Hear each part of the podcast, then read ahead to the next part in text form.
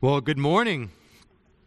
If you are with the children's ministry, you are excused. There should be some teachers in the back. And for the rest of us, we are continuing our sermon series in the book of Judges.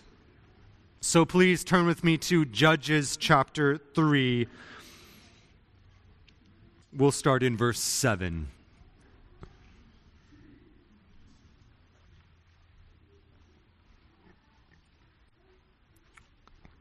If you need a Bible, just raise your hand. There's some Bibles in the back and some people who would love to walk them to you. Judges chapter 3. We'll start in verse 7. But before I read, I have a question. As, as you're living your life, going about this world, do you ever wonder what God's doing, what, what God's up to. Have you ever caught yourself thinking about that? I mean, I, I remember right where I was at on 9 11. I remember when I turned on the television, I remember what I was, I was wondering, what am I seeing? What's going on? What's happening? Why is it happening? But not only that, I started to think. A question popped into my mind. Where's God? What's he up to? You see, when, when tragedy happens, when trauma happens, uh, it forces us into sort of uncomfortable questions. A sort of theological question. A question like this If, if we were to put a GPS on God on 9 11, where would have he been? But it's not just 9 11. It's not just events like 9 11. Just read your favorite newspaper, or read your favorite news station, or, or read your favorite blog. And all of them tell us about evil and injustice, brokenness. They detail famine and wars, natural disaster, crimes of passion, crimes of terror, crimes against the unborn, right? We could go on and on and on. And in the back of our minds, uh, sometimes with a whisper, sometimes with a shout, comes the faint question where is God in all of this? Now, on our birthdays, we don't ask this, do we? In times of celebration and joy, we're not thinking, where's God in this? Or if we did, we'd say, well, obviously, God's right here. God's in the laughter, God's in the joy. But what about our sadness? What about our anxiousness? What about our nightmares? Where is He in those days? When fear and worry come upon us, all of us intuitively ask the same question Where is God? This morning, we're going to look at three different stories. And what we'll learn is that God is doing far more than we might first think in the midst of uh, all of the brokenness and suffering in this world. This morning, we're going to see three judges. The first judge, Othniel, is a model judge. Then we'll meet a second judge, Ehud. He's not a model judge, he's an unorthodox judge at that. And then finally, we're going to meet a third judge with one verse, Shamgar, a very mysterious judge. And in all three of these stories, in each of these judges, we learn that God is doing far more than we might first think. God is active and integral in each and every one of these stories. So, where is God? What's he up to? What's he doing in those days so that we can understand what he's doing in these days? Well, that's what we're going to look at in these verses. So, the big idea is simply this it should be on the screen behind me. God is with his people. In answer to this question, God is with his people and delivering them. If you will turn with me, we'll read verses 7 through 11 of chapter 3 of Judges. And the people of Israel did what was evil in the sight of the Lord they forgot the Lord, their God, and served the Baals and the Asheroth. Therefore, the anger of the Lord was kindled against Israel, and he sold them into the hand of Cushan Rishathaim, king of Mesopotamia. And the people of Israel served Cushan Rishathaim eight years. And when the people of Israel cried out to the Lord, the Lord raised up a deliverer for the people of Israel who saved them, Othniel, the son of Kenaz, Caleb's younger brother. The Spirit of the Lord was upon him, and he judged Israel. He went out to war, and the Lord gave Cushan Rishathaim, king of Mesopotamia, into his hand, and his hand prevailed over Cushan Rishathaim. So the land had rest for forty years. Then Othniel, the son of Kenaz, died. That's our first judge. And he's a model judge. Now, what do I mean by he's a model judge?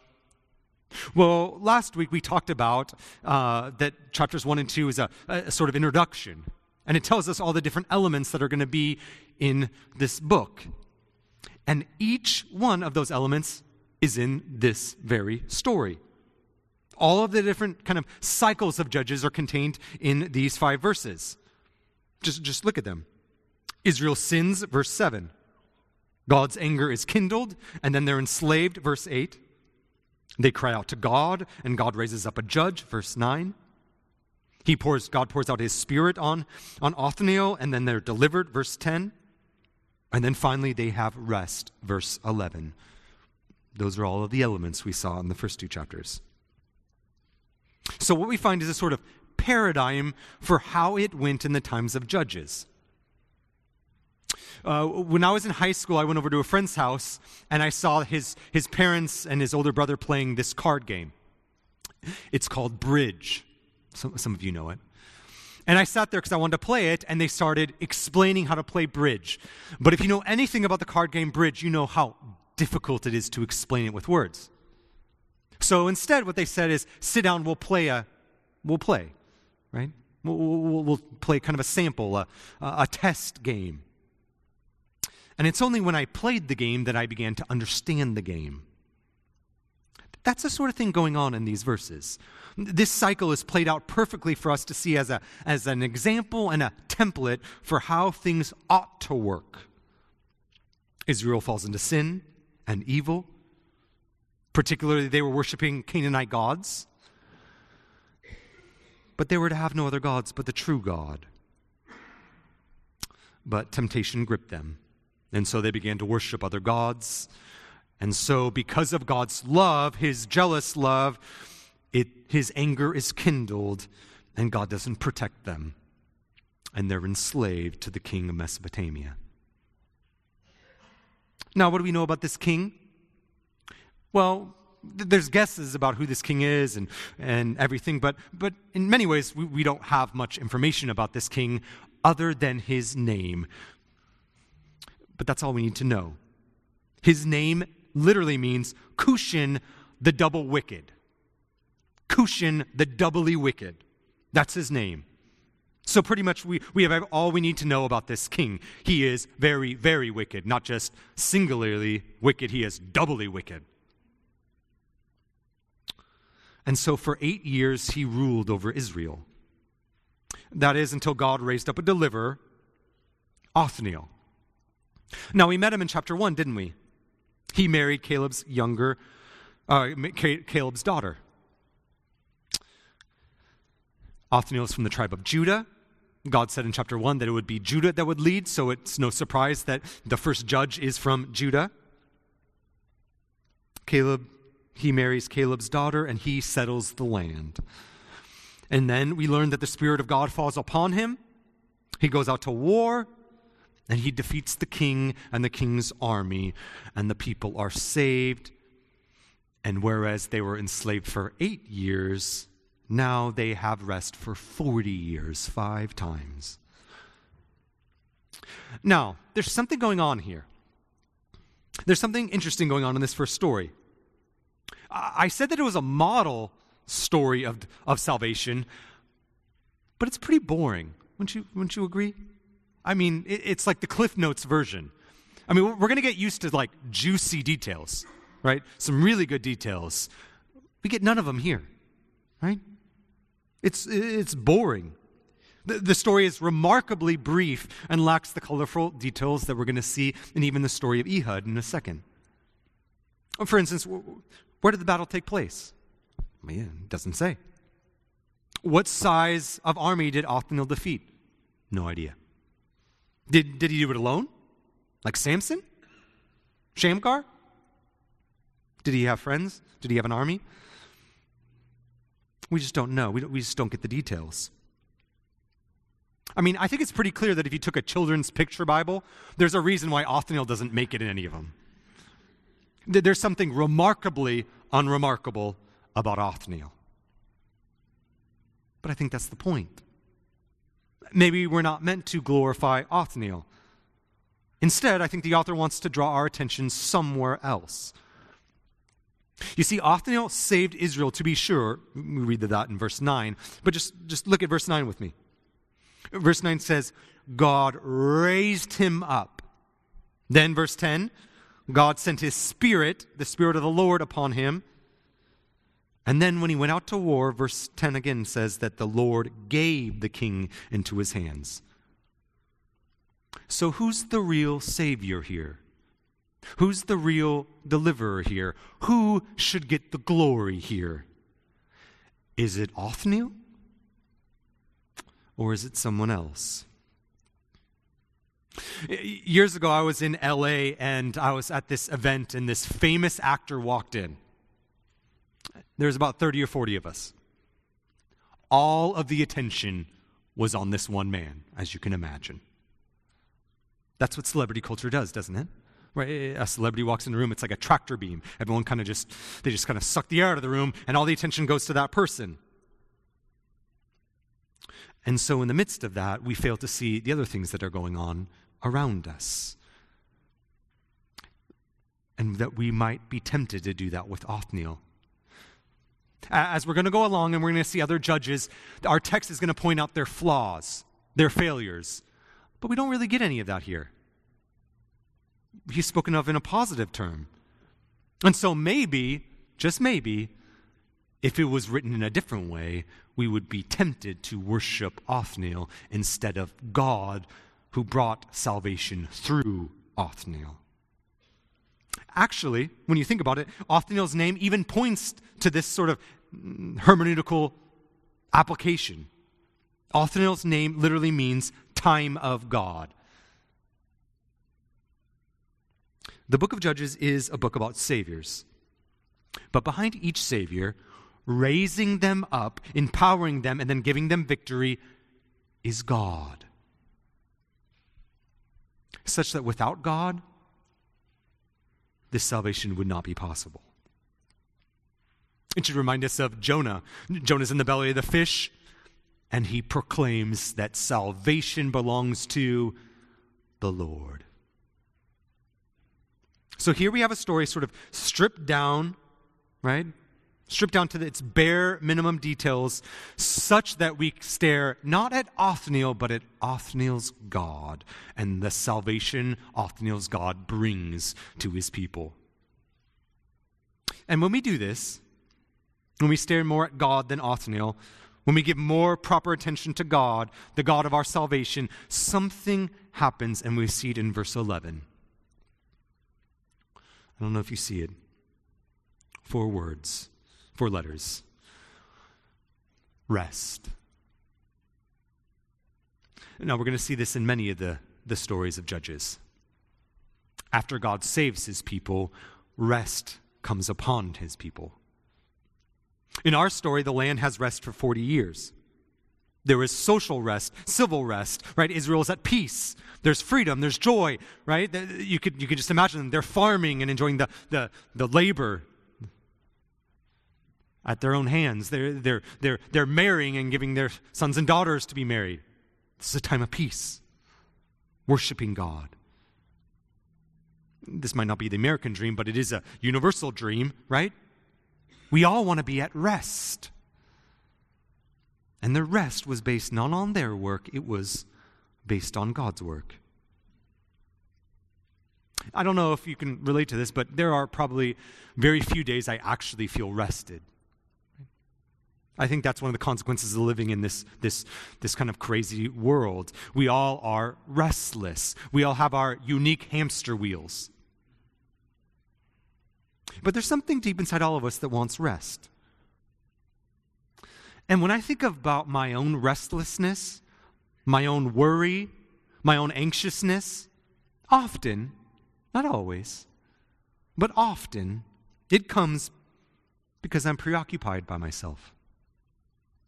My, my restlessness comes because I'm trying to prove myself or gain people's approval or control things and in my surrounding or in my influence.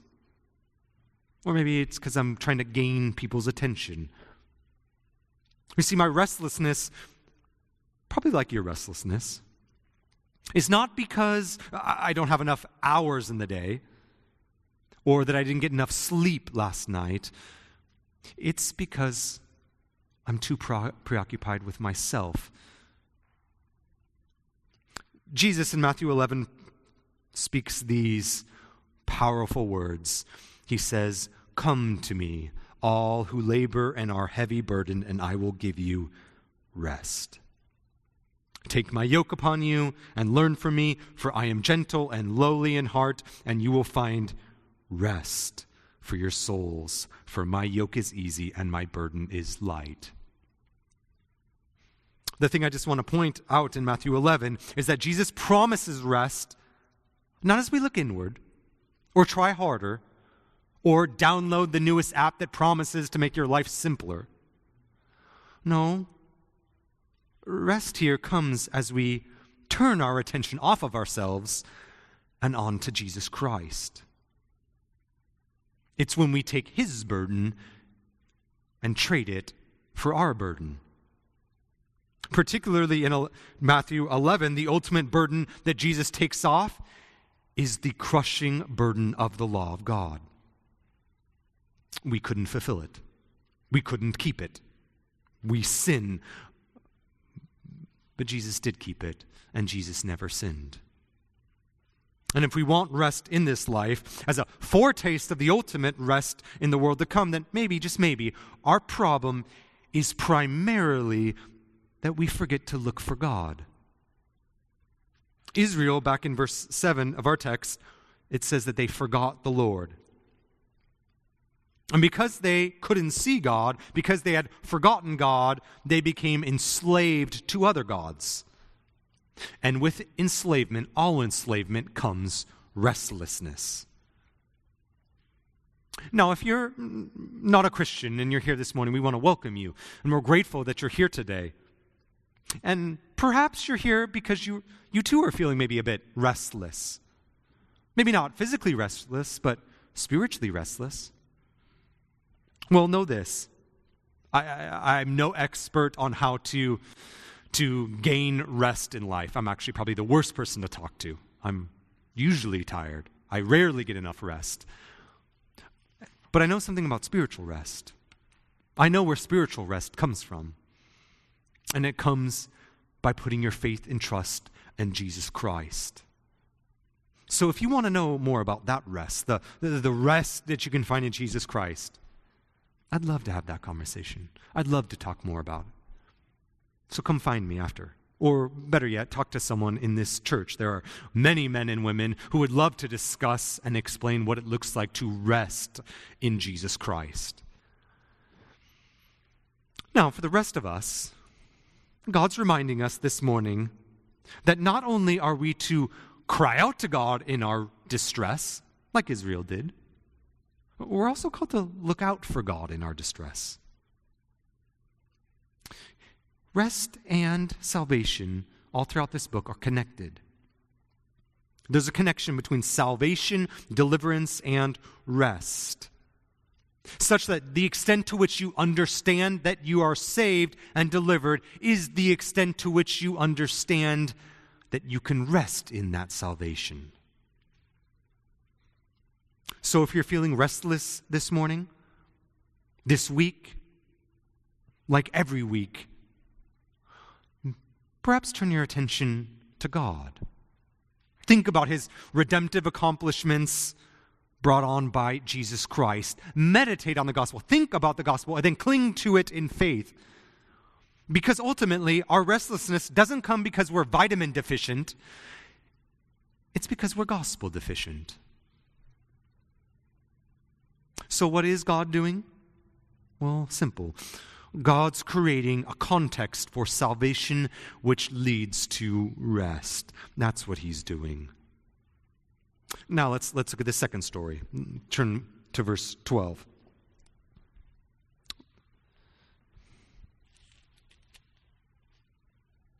And the people of Israel again did what was evil in the sight of the Lord, and the Lord strengthened Eglon, the king of Moab, against Israel, because they had done what was evil in the sight of the Lord. He gathered to himself the Amorites and the Amalekites, and went and defeated Israel, and they took possession of the city of palms. And the people of Israel served Eglon, the king of Moab, 18 years.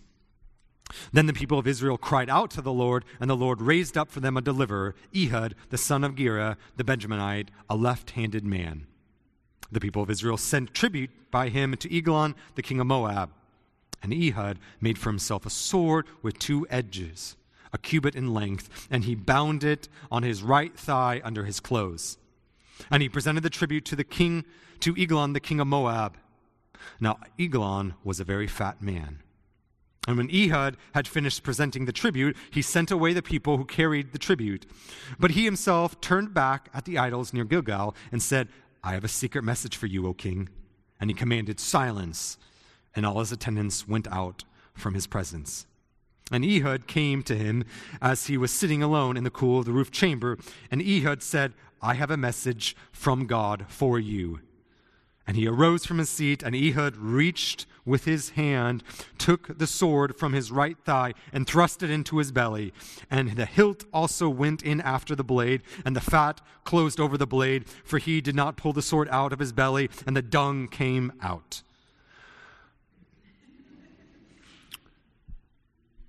Then Ehud went out into the porch closed the doors of the roof chamber behind him, and locked them. When he had gone, the servants came, and when they saw that the doors of the roof chamber were locked, they thought, Surely he is relieving himself in the closet of the cool of the chamber. And they waited till they were embarrassed. But when they did not open the doors, but when he still did not open the doors of the roof chamber, they took the key and opened them, and there lay their Lord dead on the floor. Ehud escaped while they delayed, and he passed beyond the idols and escaped Seirah.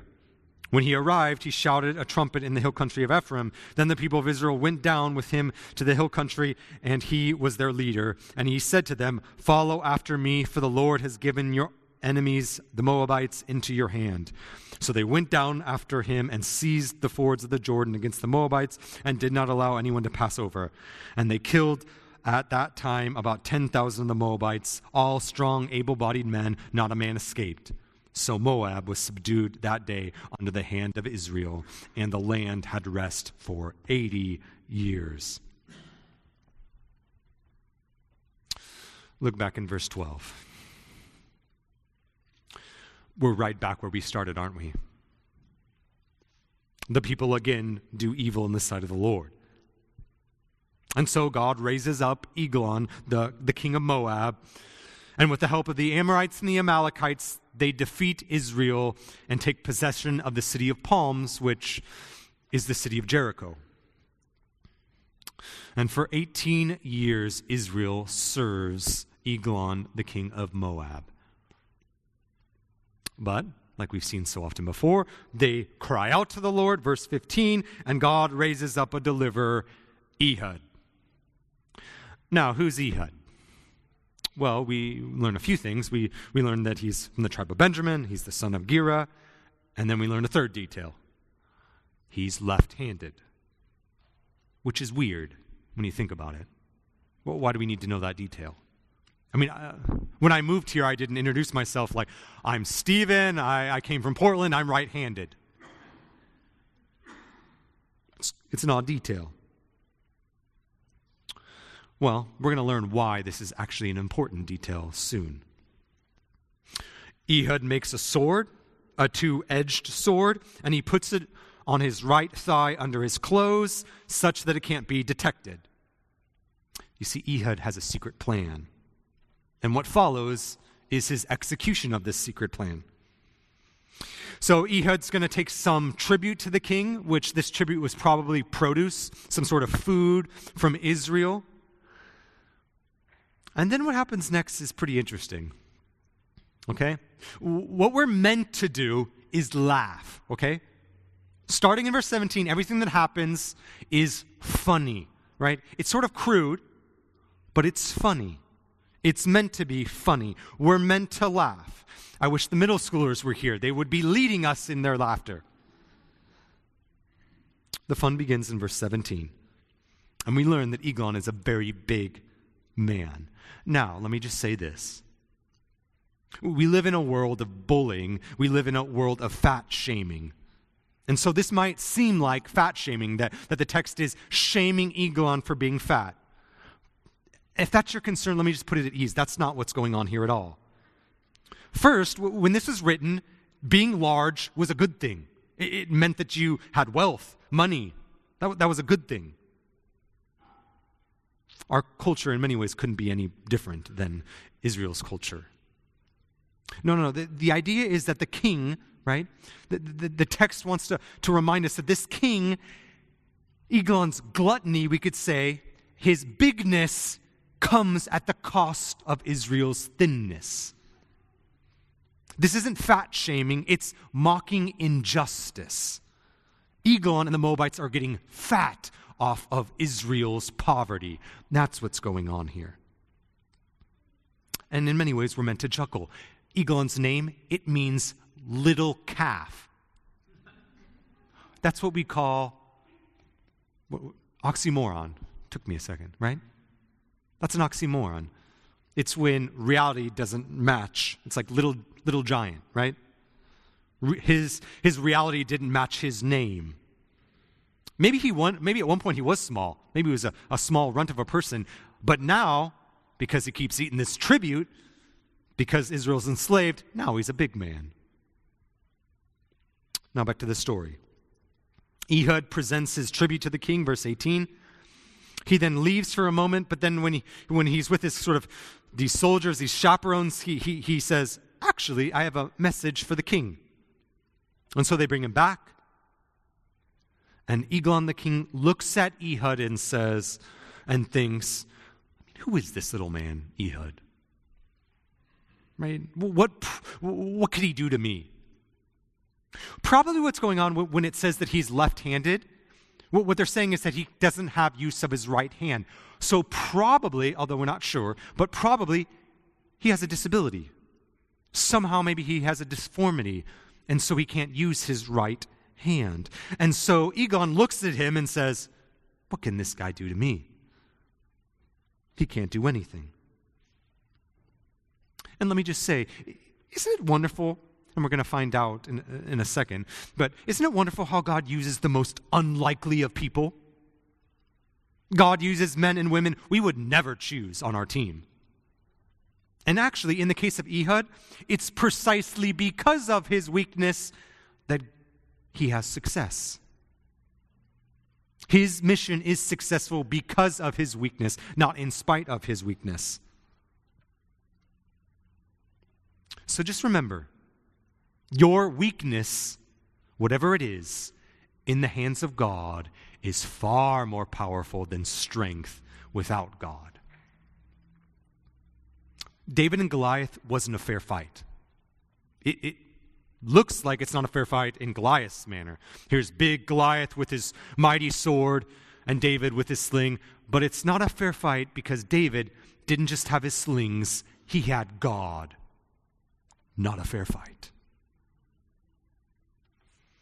Weakness in the hand of God is a powerful, mighty thing. And so the king naively, right, tells the guards to leave. And now Ehud and Eglon have a private meeting. Eglon is sitting in the cool of the chamber. You sort of get this idea that he's relaxed, not a care in the world, just chilling. And so Ehud tells the king that he has a message from God. Whereas earlier he, uh, he had said, I have a message for the king. Now he says, I have a message from God to the king. He has his attention. The king stands up, right? This is, this is juicy. This is, ooh, maybe this is a traitor in his mix. And so the, the, the king stands up, verse 20, and Ehud reaches out to make his point.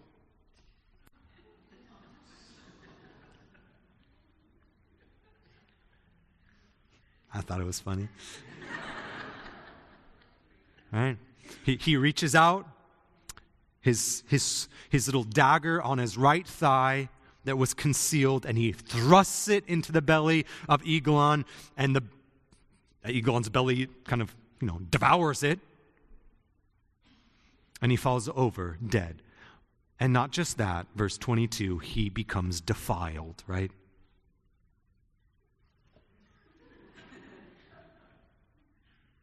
So then Eglon, Ehud escapes, right? The plan is, is perfectly executed. Even with the servants, right? They're waiting, kind of twiddling their thumbs, going like, what's going on? And then they, they smell this horrible smell and they think, he's got to be on his own porcelain throne. He must be relieving himself. And so they wait even longer, and Ehud even has longer to escape. Eventually, these soldiers wait long enough. They're embarrassed. Verse 24 they take their key out, they unlock the door only to find their king dead. And Ehud, David Blaine style, he's gone. Ehud escapes to Seirah, which is sort of an unknown city, but it's probably in the hill country of Ephraim, which our text points to. And so he's north of Jerusalem, verse 27, and he blows a trumpet. Ironic, right? He blows a trumpet having just escaped from Jericho. Do you remember how Jericho, back in Joshua, falls? By way of trumpets. It's no wonder Ehud tells um, everyone, God has handed the Moabites into our hands. And so the Israelites pursue Moab as they're fleeing, as they're running, and he, they cut him off at uh, the Jordan. Th- that would be their only escape. And so they cut him off and they kill 10,000 of them. They slaughter them. Now, in verse 29, we read that these were men, they were strong, able bodied men. But there's something else going on here. There's sort of a double, uh, there's double meaning going on here. That could also mean not just that they were strong, able bodied, it could mean they were large and overweight. You can interpret it that way. And because this is funny, I think we're meant to, to, to kind of get that right? You know the old saying, as as um, as the as the nation as the king goes, so the nation goes. Right? We, we just translate that into Moabite. It's as Eglon goes, so his soldiers went. Right? There's sort of a divine heavenly karma coming upon them. They were too large to run away. They couldn't get away those men who were once strong and able bodied warriors, now they're weak and no match for Israel. And the story ends. It ends like the last story. They have rest 80 years. 40 years for Othniel, now 80 years, double. Now, maybe the story sort of makes you uncomfortable, right? A deceitful assassin, a deceitful assassin who God uses raises up? Couldn't God have used someone else? Someone like Othniel? Someone from the right side of the tracks? Ehud kind of makes us uncomfortable. And yet, we're meant to sort of laugh at the, the ridiculousness of this story. But I just want to think about why is this funny? Why is the story funny? the, the story really is only funny because for a moment we kind of jet out and we see things from God's perspective. Because from our perspective, from Israel's perspective, Eglon is terrifying.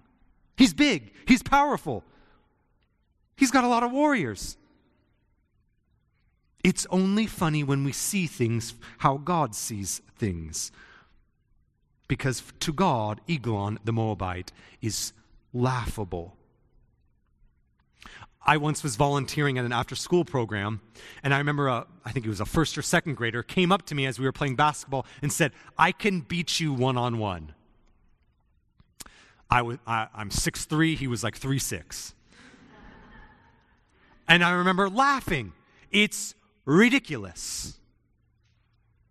That was my response to laugh. And that's how God views Eglon and the Moabites. Psalm 2 says this He who sits in the heavens laughs. The Lord holds the nations, including Moab, in derision. What God's teaching us is that the tyrants of this world, they, they have no real power. They're not invincible. They're not all knowing. They're not God. God may raise up some Eglons in this world. God, God raised up Eglon to discipline Israel. We read that in the text. But they still have no real power. Even Satan is no match for God. Martin Luther once famously said that Satan is still God's Satan. You see that in Job. In many ways, I think the humor of this story, it's meant to remind us of how God sees the nation, sees the tyrants, sees evil, how God sees those who persecute the righteous. God sees them in a sort of holy and divine laughter. Looking back in Judges 3, verse 16, Ehud has a sword. I don't know if you, you saw some of the details. But this sort of dagger, this sword, is described as a two edged sword. The word edge is from the Hebrew idiom mouth. So you could literally translate this as a two mouthed sword. Which makes sense because if you keep reading in verse 20, Ehud calls this sword the mouth of God. Well, in the Bible, a two edged sword, it always signifies speech. We see this in Psalm 149. We see this in Proverbs 5, 3, and 4. And we see this in Hebrews 4:12, right?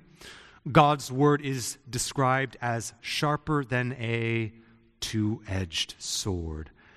And then keep reading, you get to the book of Revelation, and in chapter 1 and in chapter 2, Jesus the King of Kings is riding in to judge the nations, to vindicate his people, to purify his church. And what is Jesus holding in his hand? You guessed it a two edged sword. Do you realize that Eglon, killed by a two edged word of God, is a picture of the end of time when the nations will be judged, stand before God and be judged? all of evil, all of God's enemies defeated. Ehud and his sword of salvation anticipates Christ and the final act of salvation. And though this story is sort of funny, that won't be any laughing matter. And yet there is still hope even in this, because Ehud's defeat of Moab, it is a foretaste of another aspect of salvation because even Moab will be saved in the end, at least part of Moab. How do I know that? Because one of the greatest kings of Israel, David himself, came from a Moabite woman named Ruth. So, what is God doing? Well, he's saving his people through a funny and unlikely story by way of a funny, and unlikely Savior. And now, last, let's, let's look at the story of Shamgar. Right? One verse, verse 31. And after him was Shamgar, the son of Anath, who killed 600 of the Philistines with an ox goad, and he also saved Israel. All right, we'll spend the next two hours on this verse. No, right? Authors and commentators I mean, poor Shamgar, they give no attention to him, right? He gets, he doesn't get the long book. I mean, who could blame you? He, he comes and goes with one verse. So who's Shamgar? Well, we know a few things. We know that his name, Shamgar, it's not Hebrew, which is interesting. We also know that he's the son of Anath. This could be a few things. It could be that he's literally the son of Anath. There's a problem with that. Anath is feminine. And usually, when you're son of this, it's attached to the man, That, that's how this works in ancient Near Eastern culture. So that's probably not right. It's probably not that he's the son of this woman, Anath. There's also, it could be translated, he's the son, or we could call him a worshiper of the goddess Anath. There was a goddess in the kind of the Canaanite pantheon of gods, the goddess of war named Anath. She was a bloodthirsty god. So maybe he was a worshiper of a foreign god. Now, no, at best, Shamgar's a mystery. He's probably, although we're not sure, but he's probably not an Israelite. He seems to have a shady past, some sort of idol worshiping in, in his past. But he does something in our verse. We learn that he kills 600 Philistines. Now, did he do it by himself? Did he do it with sort of a farmer's militia? No idea. We just know how he did it. He did it with an ox goad. I didn't know what that was. I'm a city boy. I had to look this up. Okay, an ox goad, it's like eight feet long, six inches in circumference at the larger end. The small end ha- is armed with kind of a small prick to, to drive the oxen. Then the other end has a, has a spade, a sort of iron paddle to, to clear the plow. So it's, it's kind of a good weapon. Probably not the best weapon, but it's an interesting weapon. But then again, in the book of Judges, there's all of these interesting weapons. We have Ehud's weird dagger. We've got Shamgar's ox goad. We've got Jael's hammer, Gideon's horns and torches, a woman's millstone, Samson's jawbone. Right? So maybe we shouldn't be surprised. So, so what do we do with this mysterious man? Who's probably not from Israel, who's probably a farmer using a farmer's tool to kill 600 Philistines, well, the important thing comes last. The important thing for us to understand about Shamgar is what the text says He too saved Israel. Now, we do learn in chapter 5, in verse 6, Deborah has this wonderful song after they're delivered. We learn there that she references Shamgar as a sort of local legend. So, Shamgar is a sort of celebrity, which shouldn't shock us if you killed 600 people with a sort of ox, ox with any spear, ox goad, or whatever. You should be a celebrity. You should be a legend. And yet, there's so much we don't know about him. Was he an Israelite? What was his connection to, to the Canaanites? We don't know if the Spirit of God fell upon him. We, just don't know. We don't, we don't know, and yet we know enough to get the point. It's the point that God keeps making all throughout chapter 3. God delivers, God delivers, God delivers, God saves. We know so little about Shamgar, but we learn so much about Shamgar's power behind him. God. The mysteriousness is sort of part of the point. In each of these stories, we get enough detail to get the point. God is God, and He will save His people. And yet, if you're anything like me, sometimes it's so hard to see God. In the midst of mess and brokenness and just the, the, the mundane parts of our life, it's so hard to actually see God working. It, it might be easier in hindsight, we can look back and see God, but in the present, oh, it's sometimes so hard to see God working. And so we sometimes ask, like I said earlier, we ask, well, where is He? Is He actually working for our good? And so, if all we had was the Shamgar story, we, we might be confused, right? In verse 31, there's one, there's one character who is missing. God's not mentioned, is he? So if we're just staring at the story, we might think, oh, this is just Shamgar's doing. God had nothing to do with this. But we just have to keep reading. In chapter 10, verse 11, the Lord speaks to his people. And this is what he says The Lord says, Did I not save you? Did I not save you from the Egyptians, from the Amorites, from the Amalekites, and from the Philistines? Now, up to chapter 10, there's only one person who's victorious over the Philistines Shamgar. You see, just like Othniel, Shamgar doesn't get the credit. As chapter 10 reminds us, it wasn't Shamgar who really saved them, it was God. God working through Shamgar. And so, if all we have is verse 31, we might not see God. We might only see Shamgar and his, his celebrity, legendary battle. But just because we don't see God doesn't mean that he's not there. Just because we don't feel God doesn't mean that he's not there.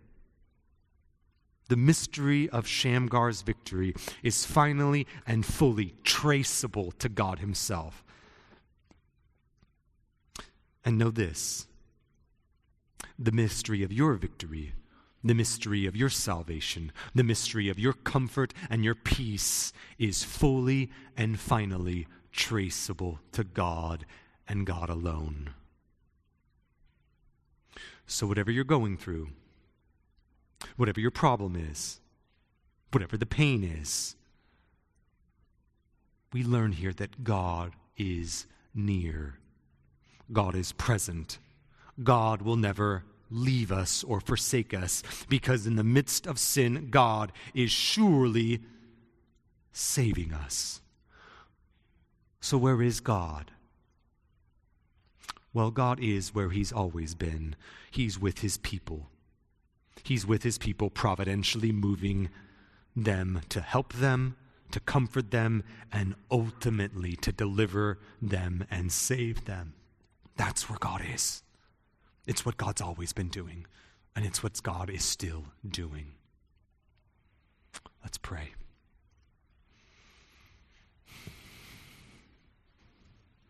God, we we are so blind so often to what you're doing in and through our lives. We, we don't see, and so we, we, we cry out to you, Where are you? And yet, Lord, we are time and time again reminded through your word that you are with us. And so, Lord, we, we pray, Lord, that, that you would give us better eyesight, that you'd give us more faith and trust. And Lord, that we would, we, we would, we would be like Shamgar and Ehud and Othniel in that we would merely point to your glory and not seek to gain our own. And it's in your Son's name that we pray. Amen.